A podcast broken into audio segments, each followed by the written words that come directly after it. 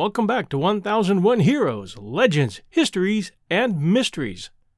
It's been a great year for growth, and I wanted to thank each and every one of you for listening, for sharing with others, for subscribing, and for your reviews. Thank you. For the past few weeks, in my spare time spent working in the yard, or in the late hours of the night, or the early hours of the morning, I've been trying to absorb all I can regarding the plot to murder President Abraham Lincoln and to sort out the true story of the final days of his assassin, John Wilkes Booth, as he spent 12 days on the run in the Maryland countryside, trying to avoid being captured by the largest manhunt in history up to that time. And during those days, he carried a diary into which some say he named names and explained, at least in part, the depths of the plot in which he was involved, apparently hoping that when he and the diary were found, his guilt might somehow be alleviated in the knowledge that he was just a small part of a much larger picture, and a savior to the South. When Booth was finally captured, and his body was being transported aboard the John S. Ide to Washington, D.C., J. Wilkes Booth's dentist and personal physician were brought on board to testify that the body was indeed Booth's, according to most stories. The body was photographed, and then the acting Surgeon General, Joseph Barnes, who attended to Lincoln in his final hours, performed an autopsy, determining that Booth's death was caused by a bullet to the neck. Dr. Barnes, upon completion of the autopsy, then turned over the results and the photographs of the body to Secretary of War Edwin Stanton, along with John Wilkes Booth's diary, which had been discovered on his person at the time of his death. The diary was handed to Stanton by his investigative right hand man, Lafayette Baker, Union spy and now headed the National Detective Police, the agency that later became the Secret Service. Baker's heaviest task at the time, prior to his being publicly told by Stanton that his services were no longer needed, just months before the assassination, was counterterrorism, seeking out Confederate spy networks in Canada, New York, and Washington, D.C. It may well be that the dismissal was a cover story that allowed Baker a chance to get closer to Confederate sympathizers, claiming that his sympathies had turned toward the South. And it might not be. It was Baker who was called back into duty after the assassination of Lincoln to direct the hunt for Booth, and he who benefited from the notoriety, writing an autobiography titled History of the United States Secret Service in 1867, which was highly complimentary of himself and which established the official storyline of the hunt, which is used today and pretty much told here. Strangely, Stanton never mentioned the loose leaf diary, locking it in a safe for two years, never telling investigators or Congress that he had a crucial piece of evidence in his possession. And when Baker's book became popular, there was pressure on Stanton to release the diary, which he did but the diary was now missing 18 pages, pages for which Stanton had no explanation. You will have to admit that withholding the diary, then releasing it two years later under pressure, minus 18 pages, looks very, very suspicious. And that's one big reason why conspiracy theories have been swirling ever since. If something was afoot by way of a Confederate plot to assassinate the president, Agent Lafayette Baker was the likeliest candidate to hear about it, having a network of well placed informants scattered throughout known hangouts for Confederate sympathizers and enemies of the state. He may also have been the likeliest candidate to put together a network of Confederate sympathizers, if the money and the motivation was right. Conspiracy theories abound that accuse Secretary of War Stanton and or Lafayette Baker of being involved in the plot to kill Lincoln and it was a plot that took in a lot of people and required a number of working parts. A network. And we'll cover all or at least most of these theories as we work our way through this mystery. I need to insert this note for you history detectives here. In part two, we'll be taking a deep dive on Stanton and Baker's possible role in Lincoln's death, and we'll reveal the work of Ray Neff, who reported in 1961 that he had found a coded message in the National Archives, possibly written by Lafayette Baker, that implicated him in the Lincoln plot. around that same time as Neff, an author named Vaughn Shelton came upon the same material as Neff did. The message answers some questions that will come up in the next few minutes and ties the Bank of Montreal, J.J. Chaffey Company, Booth, Lafayette Baker, Secretary of War Stanton, and others in one big conspiracy knot. It's very well done, and we'll cover that in depth in part two. Just wanted you to know. Back to our story. Soon to come, the story of John Wilkes Booth's plot, first to kidnap and later to assassinate President Lincoln and his cabinet, and the many conspiracy theories, some very solid, that have emerged in the years following. Buckle up, because this is an incredible story. We're glad to have you with us. It is Monday, April 10th, and the sun is setting on Washington, D.C., where Yankee bands are pounding out, Dixie of all things, and revelers are on their way to parties and plays, many of which will celebrate the preservation of the Union. Richmond has fallen. Lee has surrendered his army, and for many, the war is over although there are still 140,000 Confederate troops still engaged between Texas and North Carolina. So hope still lingers in the hearts of Confederate sympathizers. Lincoln, who has recently won a second term, dreams of pulling the fractured country together. In a few more nights, he will also dream that he has been assassinated and will view a procession of mourners surrounding his coffin in the east room of the White House at which point he asks someone, Who is dead in the White House? And the answer comes, The President. He has been assassinated. Lincoln shares his dream with his wife, Mary, and she draws back, visibly shaken. I wish you hadn't told me that, she cries. Despite the news that Lee has surrendered, despite the obvious need to begin healing suffered wounds, there are still many who are driven by a senseless hatred for the man who now has the responsibility to lead America to greatness and unification. This hatred has been building ever since Lincoln was elected, and everything about the man, his tallness, his ungainly features, which many newspapers, not favorably disposed toward him, had been constantly satirizing him with, far past the point of insulting, through gross caricatures comparing him to an ape. The newspapers also attacked his manner of speaking his decisions on everything from states' rights to the freeing of the slaves, to his handling of his generals, all provided many papers fodder for ridicule. Lincoln lashed out at some of these papers, at one point ordering the Chicago Times closed down. A very controversial move, accusing them of treason. And the newspapers weren't above publishing outright lies. One example a New York World reporter and editor Joseph Howard was speculating in gold in the stock market. And in May of 1864, he put out a fake government proclamation from the White House saying that there was going to be a call up of 400,000 more troops, which Howard knew would send shockwaves through the public at a time when Lee's troops were on the run from U.S. Grant in Virginia, and many felt the end of the war was in sight. He then faked it to make it look like an Associated Press document. The New York World and the New York Journal of Commerce published the fake report. Howard's ruse worked. The New York Stock Exchange plummeted, the price of gold shot up accordingly, and Howard was heavily lining his pockets. But the false news report generated a crowd of disbelieving businessmen and critics who started gathering on Wall Street, demanding proof that the article was true. General George B. McClellan in New York at that time then walked her directly into the newspaper building and demanded to see proof. And the New York World doubled down on the lie, editors insisting that the story was true, saying that they had a dispatch from the Associated Press saying that the news was correct. They had forged the dispatch. By 11 a.m., Secretary of State William Seward sent a telegram stating that the news was an absolute forgery, and Lincoln ordered the two newspapers closed. Howard was sent to Fort Lafayette Federal Prison for 14 weeks until Lincoln finally relented. To this day, Howard's effort to enrich himself using the power of the press and the efforts of two newspapers lying to cover it up is called the Great Civil War Gold Hoax. That was a little bit of forgotten history.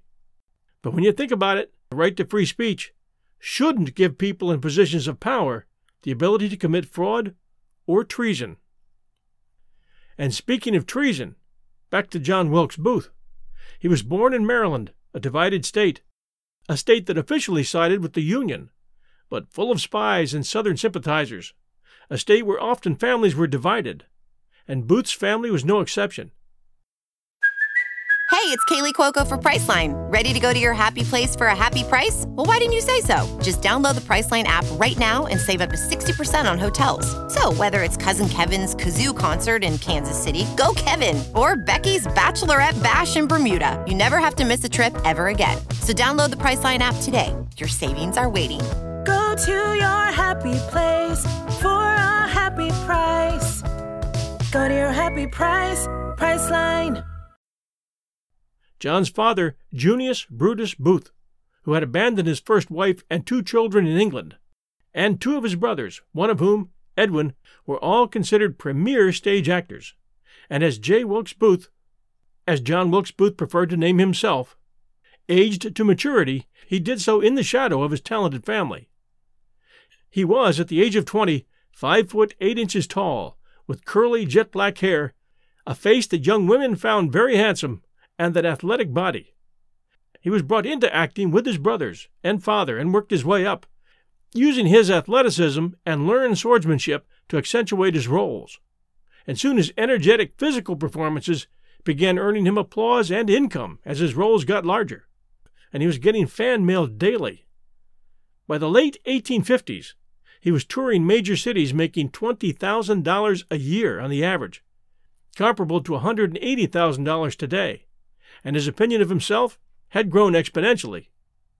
And he was opinionated, having perfected his abilities to assume characters, and seeing himself as a tour de force when it came to hating President Lincoln, who had won election as a Republican in 1860, and his political underlings, who were all anti slavery.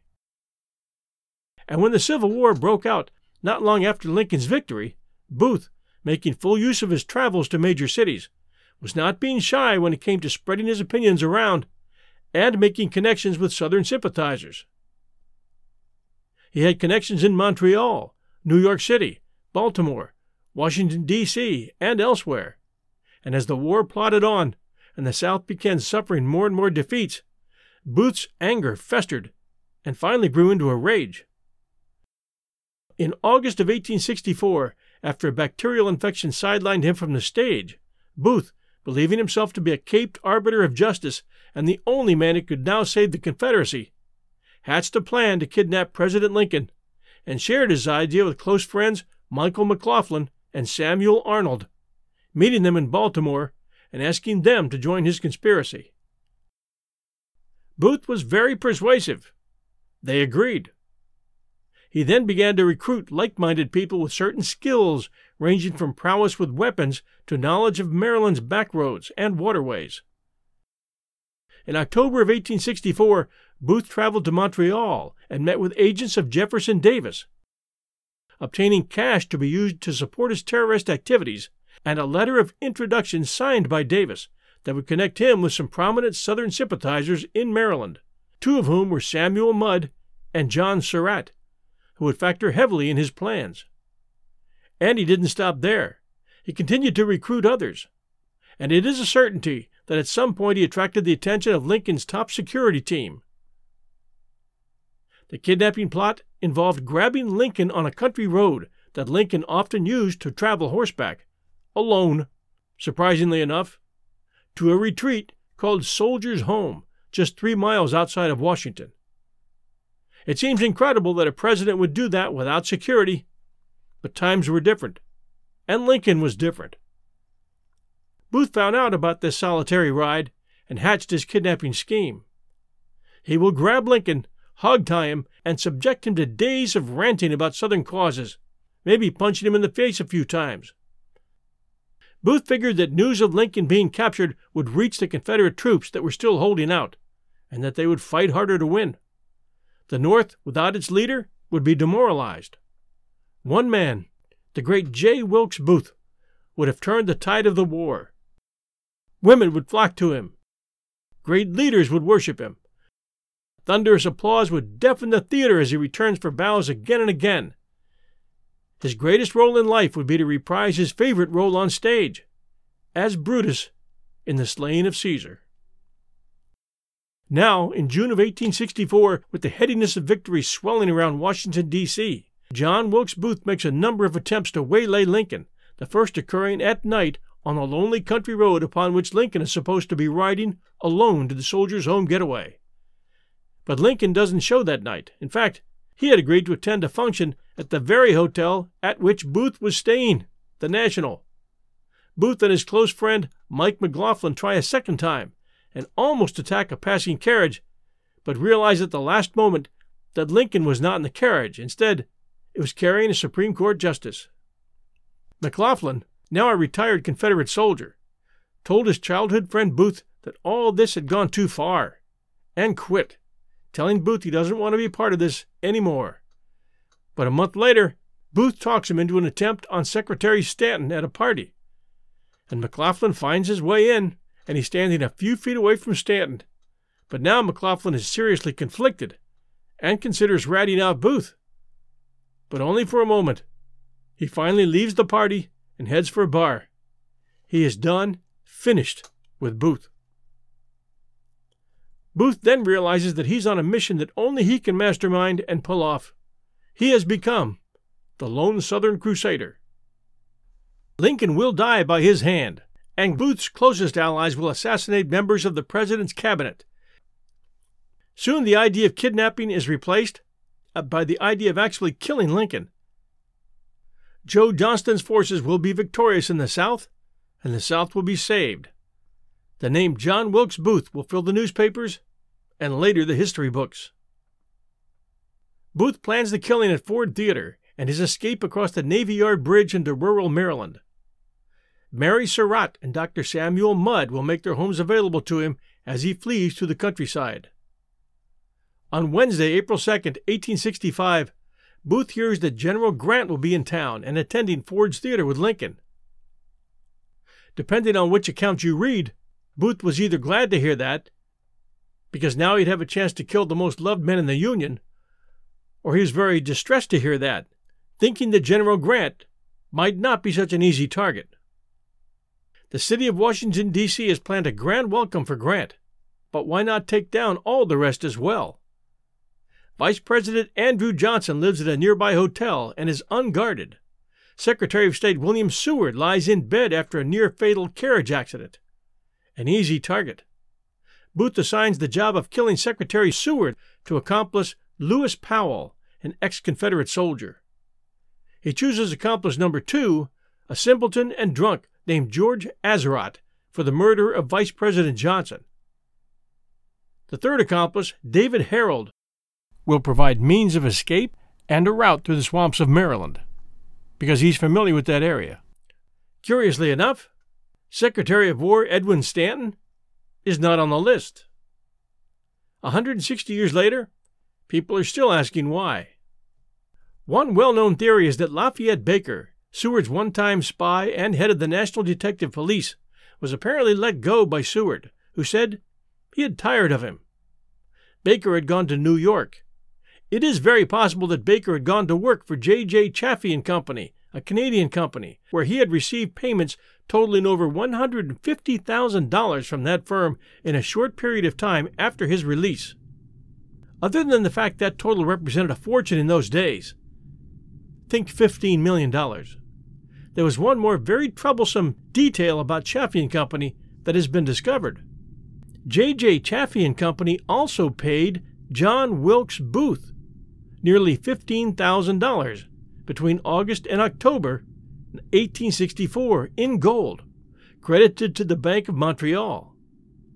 In the same month that that last payment was made to him, Booth traveled to Montreal and met John Surratt, a Marylander whose mother, as previously mentioned, Mary Surratt, was getting tied into the scheme. And she, not her son, will pay dearly for that as the story unfolds. One more clue exists regarding J.J. Chaffey and Company's involvement. On April 2, 1865, a telegram was sent from 178 and a half Water Street to a company in Chicago. It read J. W. Booth will ship oysters until Saturday the 15th. Now, John Wilkes Booth had nothing to do with oysters, except it was very likely code. No one has ever been able to prove that Secretary of War Edwin Stanton was involved. However, with a capital H, he did hire Lafayette Baker, admitting him to the inner circle. And both Baker and Booth received large sums of money from that Canadian company. In fact, on the day of his murder, Lincoln had an appointment with Secretary of War Stanton at the War Department, a meeting during which Stanton told Lincoln that he had been informed by his network that assassination rumors had been circling. He warned Lincoln, just as he had warned Grant earlier not to go to the theater. Grant did not attend. Whether that was because of an alleged warning from Stanton, or because his wife changed the venue at the last minute, or he was directed by a third party, no one knows for sure.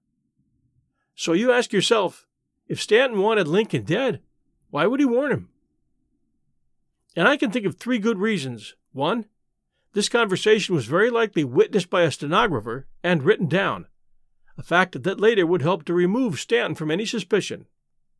Two, Stanton had already warned Grant, showing he was doing his job, and why wouldn't he also warn Lincoln? And three, Stanton no doubt knew that the newspapers had ripped Lincoln recently for accepting his security men's advice when, upon exiting the train from Baltimore and entering Washington, Lincoln had covered his head and shoulders with a shawl. And Lincoln had been seriously miffed by the embarrassment that had caused him when cartoons appeared in the papers. So Lincoln was ignoring most advice about not going out in public. With one exception. He left Stanton's office that day with a shawl wrapped around his head. Then came Friday, April 14th, 1865, and the last full day of President Lincoln's life. By 11 p.m. that evening, Lincoln had been shot by Booth.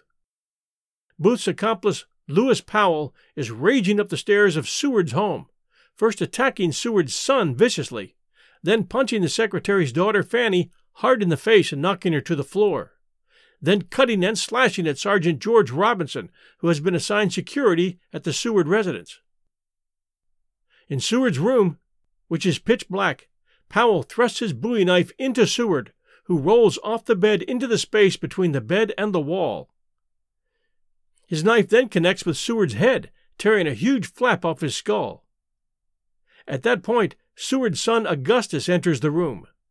Augustus is 39 years old and a veteran of the Apache Wars and the Civil War. Upon seeing his shadow enter, Powell leaps at him, stabbing him seven times. Private Robinson also rejoins the fight, getting knifed four more times for his effort. In the closed space, the only armed man is Powell, and his knife is doing all the talking. Powell then steps over the four bodies on the floor, thinking they are dead, and runs down the stairs, only to collide with a courier who was entering the building.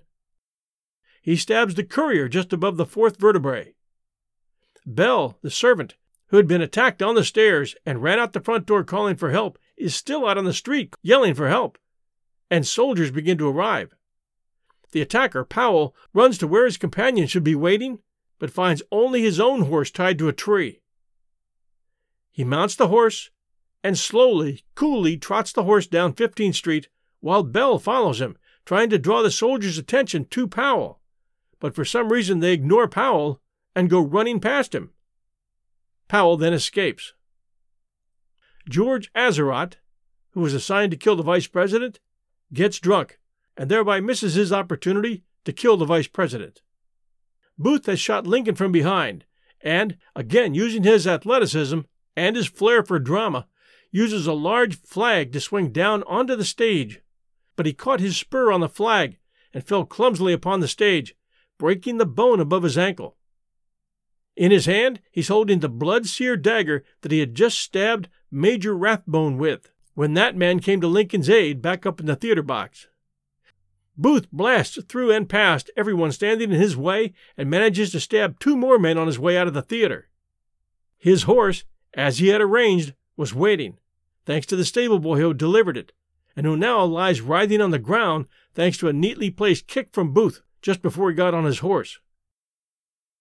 Booth slowly made his way toward the Navy Yard Bridge, was challenged by a sentry, and then was allowed to pass over into Uniontown, now called Anacostia. An hour later, Booth's accomplice David Herold was also allowed to pass. Some accounts say security was no problem at that time.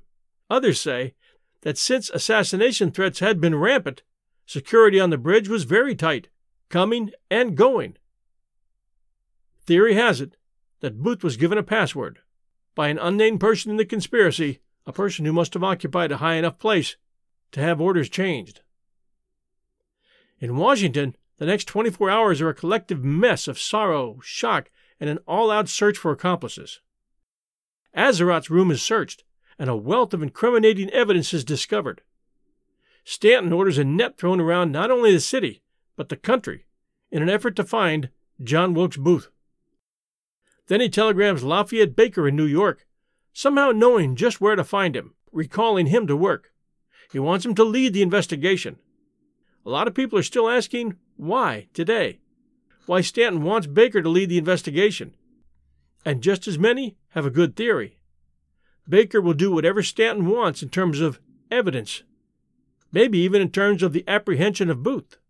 And, conspiracy theorists believe, if Stanton is involved, Baker can either silence Booth or make him disappear.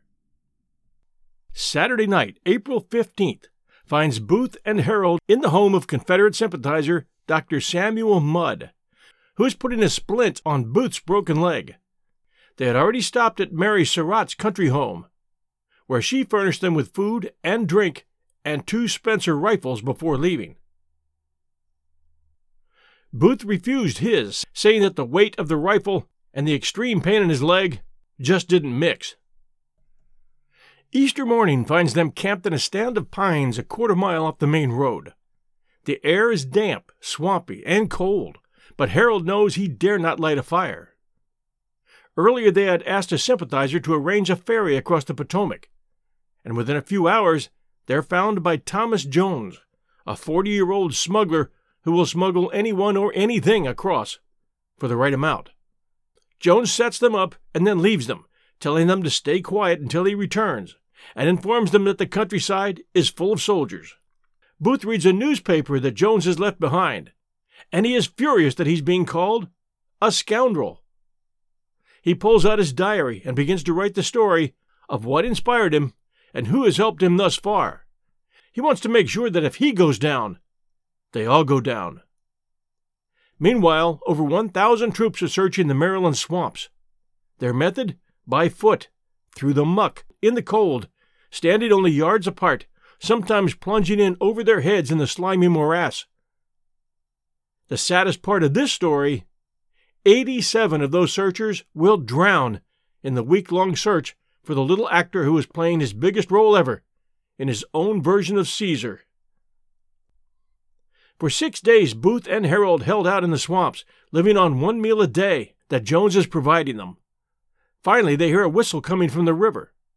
Their signal that a boat is ready and it's time to leave. Booth's leg is in so much pain that he can no longer walk, so Jones offers him the use of his horse. They pass by Jones's house and head toward the river, where Jones is hidden a 12 foot long rowboat. They carry Booth down the slope and seat him in the stern, while Jones looks at the compass that Booth has provided and tells him to keep the boat pointed southwest. Jones then tells them to look for Machodoc Creek, and once they reach it, to ask for Mrs. Quesenberry. Jones is one of the few accomplices who will never be discovered. That story comes out a long time after people stopped caring.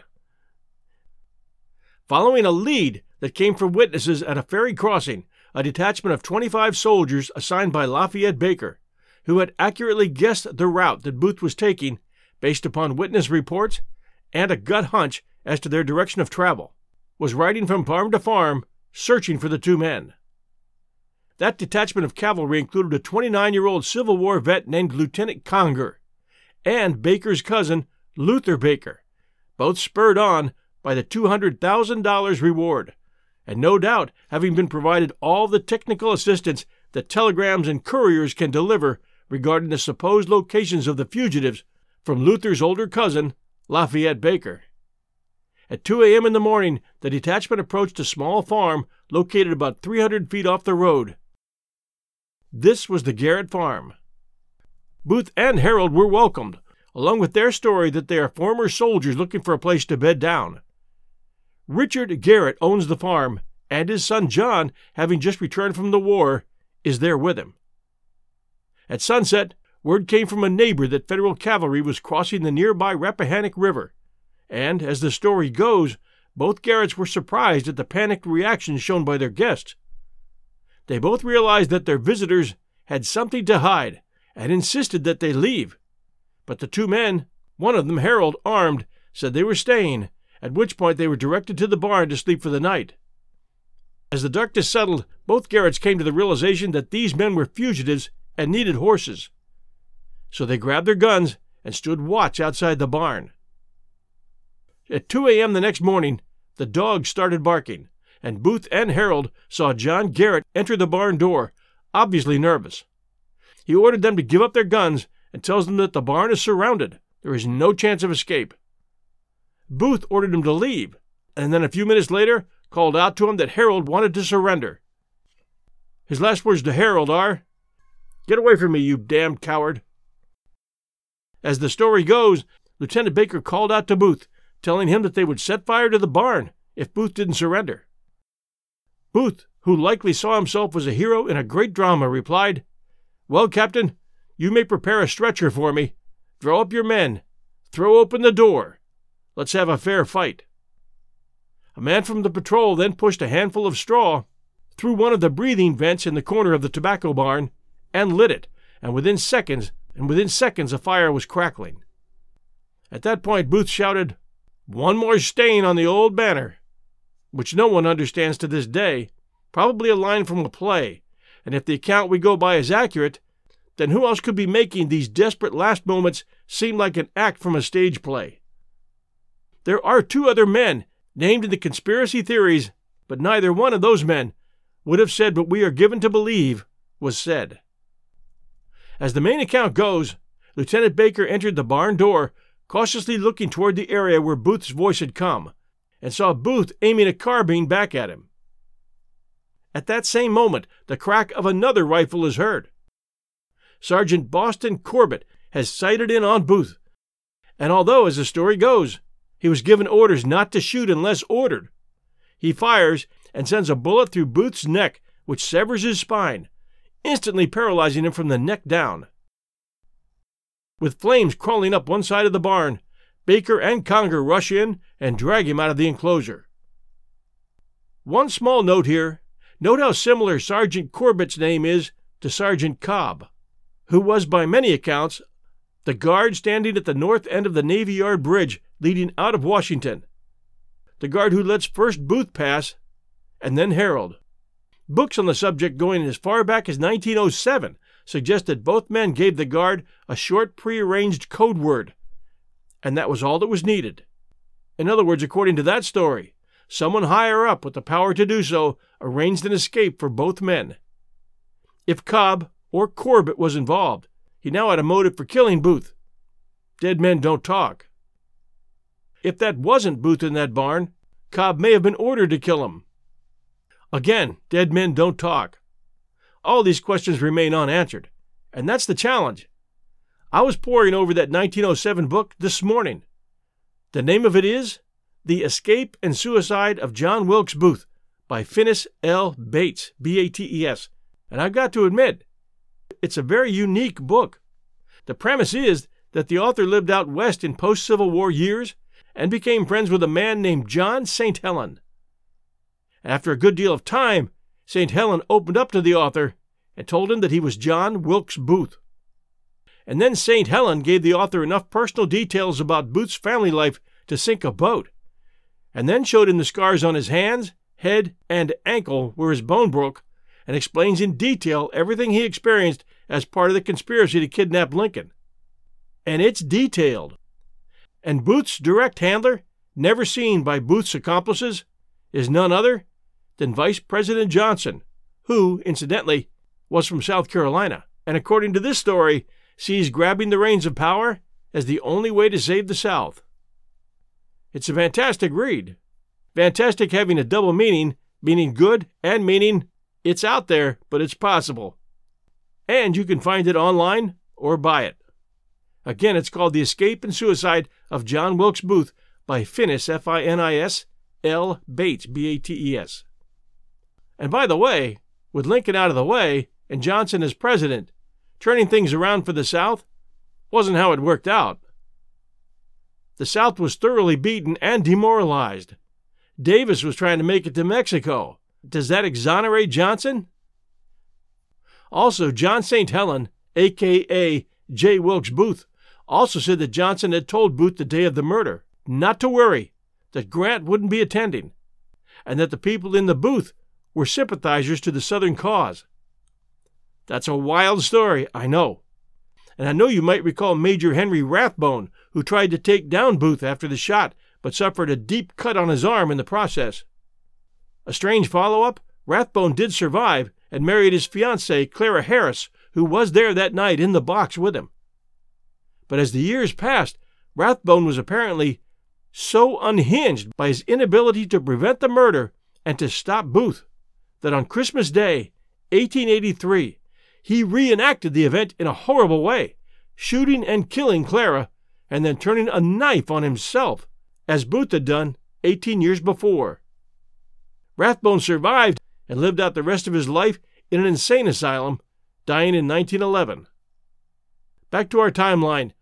Three months later, a nine member jury found Lewis Powell, Mary Surratt, George Atzerodt, and David Herold guilty, and the judge sentenced them to hang.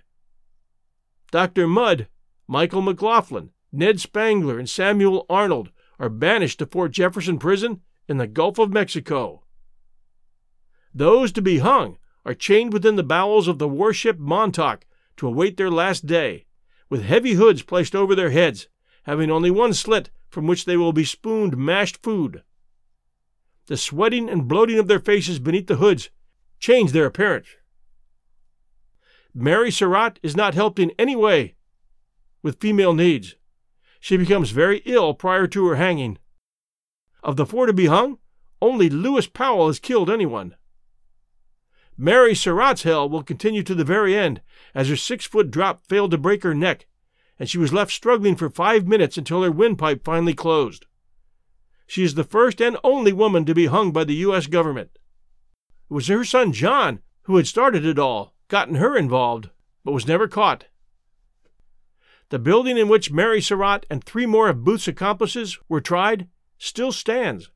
It provides housing for junior officers in Washington's Fort Leslie McNair. And next to that building stand tennis courts where men and women can be seen enjoying the game of tennis day and night. Where those courts now stand, a scaffold once stood with four coffins arranged in line. Mrs. Surratt and the three others had climbed the traditional 13 steps, and hoods were placed over their heads. Soldiers stood at attention all around, including those beneath the scaffold ready to deliver the victims to their coffins. From windows in surrounding buildings, civilians watched, and one of them was Mary Surratt's 20 year old daughter, who fainted when the hood was placed over her mother's head. Once revived, she was taken back to her mother's boarding house, and that still stands on Washington's H Street, but it's currently a Chinese restaurant named Golo's, with only a plaque remaining to remind us of what the building once was and that was Surratt's boarding house. Mary Surratt's ghost is said to haunt the Fort McNair building, and when it's seen, it's seen in the same black dress that she wore when she was hung. A few years ago, a young officer housed in that building was so shaken by the presence of something unnatural there that he called for an exorcism to have the spirit removed.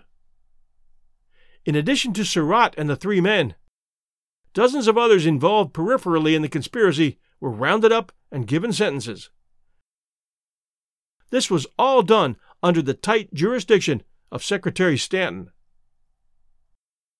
The body of John Wilkes Booth, who died two hours after the barn incident, was loaded on a boat for the trip back to the capital.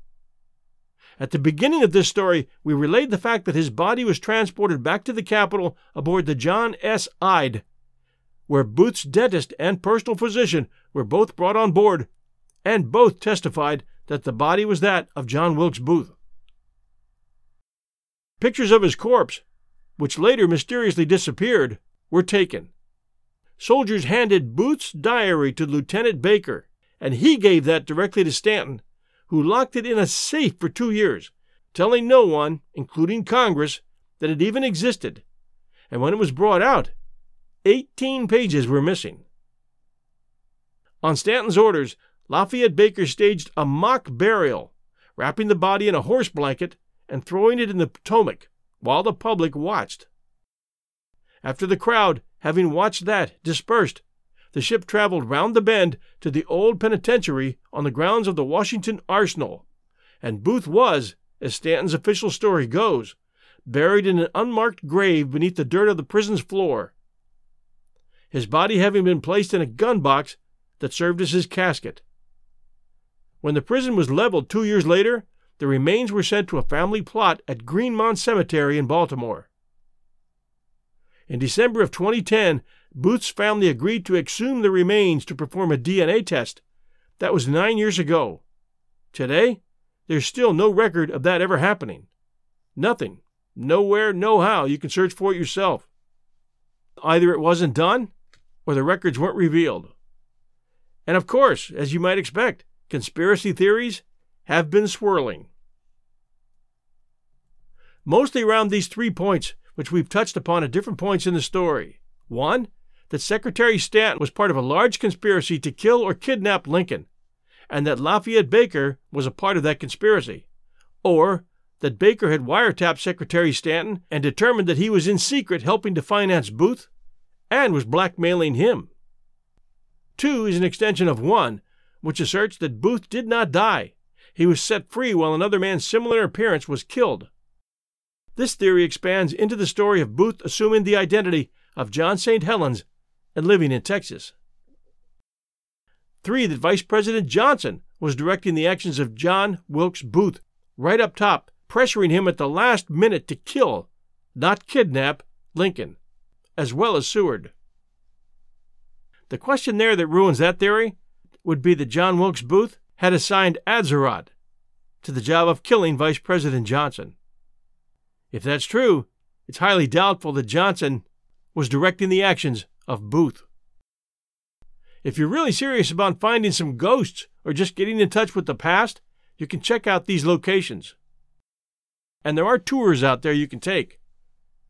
Just a few blocks from Golo's Chinese, you can find Ford's Theater, where everything has been kept exactly the same since the night of Lincoln's assassination. The National Park Service maintains the theater, which still shows plays. And in the spring, around cherry blossom time, 8,000 people visit daily. The clothing that Lincoln was wearing, the gun that Booth used, the manacles that, that the conspirators wore in prison, and the knife Booth used to slash his way out of the theater, as well as the boot that Dr. Mudd cut from his leg so he could put a slit on the bone above Booth's ankle, are all there. The National Park Service also maintains the building across the street, where, surrounded by doctors, friends, and family, Lincoln died. The alley behind Ford's Theater today is the t shirt capital of the U.S. Rows and rows and rows of tables selling every kind of t shirt you can imagine can be found in that alley. You might remember that once past the Navy Yard Bridge, Booth and Herold made it through the woods to the Surratt House, now located between all the modern clutter of concrete and fast food restaurants and strip malls. But the Surratt House has been saved and it serves as a museum, looking just as it did in 1865. A Spencer carbine was handed to Herold and to Booth, who, due to his leg, couldn't handle the weight of the carbine, while their horses were standing in front of the tavern right where the historical marker is now standing. From there it was a 16 mile ride to Dr. Mudd's, all this had been pre planned by? That's for you to figure out. But the escape route and the help along the way had been contacted, and everyone was prepared. Somebody had done their work well, and if you recall from the top of our story, it may have been Jefferson Davis's people. So check that one off on your list, and that one looks pretty good. Except for one thing, it doesn't explain the huge checks that were received from J.J. Chaffey and Company by both John Wilkes Booth and Lafayette Baker. That's the real twister in this story. Figure that out, and you've got a book. And a good one. Dr. Mudd's house has also been restored and is now a museum, and all the relatives say Mudd was innocent. He should have never gone to prison. Yet it was no mere coincidence that the fugitives went there. The expression, his name is Mudd, has for a long time been attributed to Dr. Mudd. All along the escape route, even in Zekiah Swamp in Maryland, signs still stand that mark the locations where Booth and Herold hid and traveled, as well as the tiny log house of Cox and Jones, the men who did finally help them across the river. The Garrett farmhouse is gone now, the only remaining memory being an historical marker in the medial strip of Route 301 going through Virginia. And that marker is placed in the spot that marked the corner of the porch on which Booth choked out his last words, which were useless. Useless. NBC did an Unsolved Mysteries program on Booth, their theory being that he lived well into the 20th century under an assumed identity. And there have been numerous movies and books, but as yet, no one has found the smoking gun that will blow the lid off the whole thing. That likely being the missing 18 pages of J. Wilkes Booth Diary. Thanks for joining us at 1001 Heroes, Legends, Histories, and Mysteries. We do appreciate your reviews very much, and we'll get to those in just a second. First, I wanted to introduce a new show from 1001 that's out there on some of the Android sites like Google Play and Stitcher.com, and at our network website, which is 1001storiespodcast.com. And that is the 1001 History Challenge. And these are short episodes that you can listen to within a 10 minute time frame. And in these episodes, we take a phrase or a quote or a popular saying, sometimes from popular culture, sometimes from the past, and we give you the backstory, but we might leave out just a couple of details, and then we provide the answer at the end, sort of Paul Harvey style. Again, that show's called the 1001 History Challenge, and we can't help but ask, are you up for the challenge? Try that show out. I think you'll enjoy it. And we'll leave a link in the show notes today so you can find it. Reviews keep us rolling, reviews and subscriptions. So if you haven't subscribed yet to our show, wherever you go, whether it's castbox.fm or player.fm or stitcher.com or Apple Podcast, it's free. It's no obligation to you, and it makes listening to our show a whole lot easier. So take a moment and please do subscribe. We encourage it, and it helps us in the rankings and so do your reviews. Here's the latest reviews for you. The first one, very entertaining, five stars. Just started listening to this podcast recently, and I'm finding it very enjoyable. Also, the narrator seems an honest gentleman. Well, thank you. Keep up the good work. That one from Funchucks, Apple Podcast, Ireland. Good to hear from you, Ireland. And the next one, a national treasure that enriches seekers of the truth. Five stars. This podcast is the real deal, the standard by which all should be measured. 1. Content. Beautifully written, deep dives into some of the most compelling topics that history has to offer. 2. Listenability. John is at the pinnacle of delivery. The cadence and inflections combined with character provide believability, authority, and wisdom that I trust. 3. Honesty. Unfiltered truth. Remember what that sounds like? Subscribe to this podcast for that reminder. That one from the Wizard 929 Apple Podcast, US. And thank you, Wizard. That's a beautiful review. We appreciate it. And this one, glad I found this podcast. I just found this podcast and looks like it'll be one of my favorites. Thanks. That one from Pumpkinhead Apple Podcast, US. And this one, the best, five stars. At last I found this podcast. Stories are just perfect full of interesting, varied stories about great people and great happenings. Thank you. That one from B. Hatio, Apple Podcast, Australia. And this one, five stars, very informative and interesting. Excellent podcast for the history buff. That one from Texas Jack, Apple Podcast, US. And this one, awesome storyteller, five stars. Have listened to every episode of all three 1001 podcasts. Just love all of them.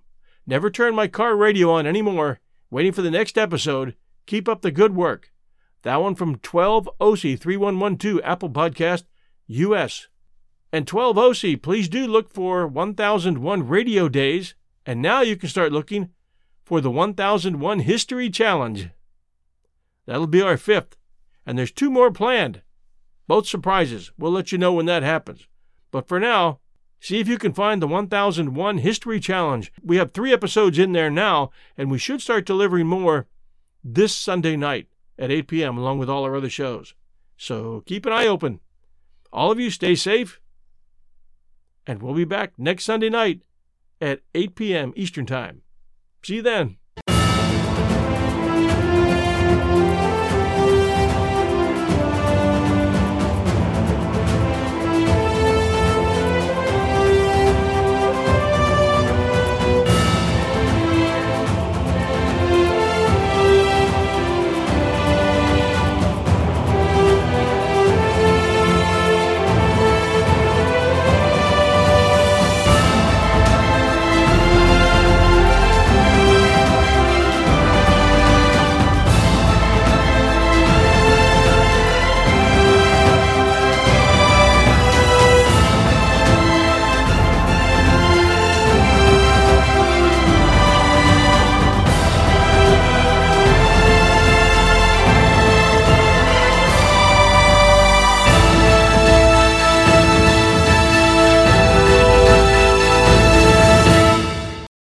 Is the story of the one. As head of maintenance at a concert hall, he knows the show must always go on. That's why he works behind the scenes, ensuring every light is working, the HVAC is humming, and his facility shines. With Grainger's supplies and solutions for every challenge he faces, plus 24 7 customer support, his venue never misses a beat. Call quickgranger.com or just stop by. Grainger, for the ones who get it done.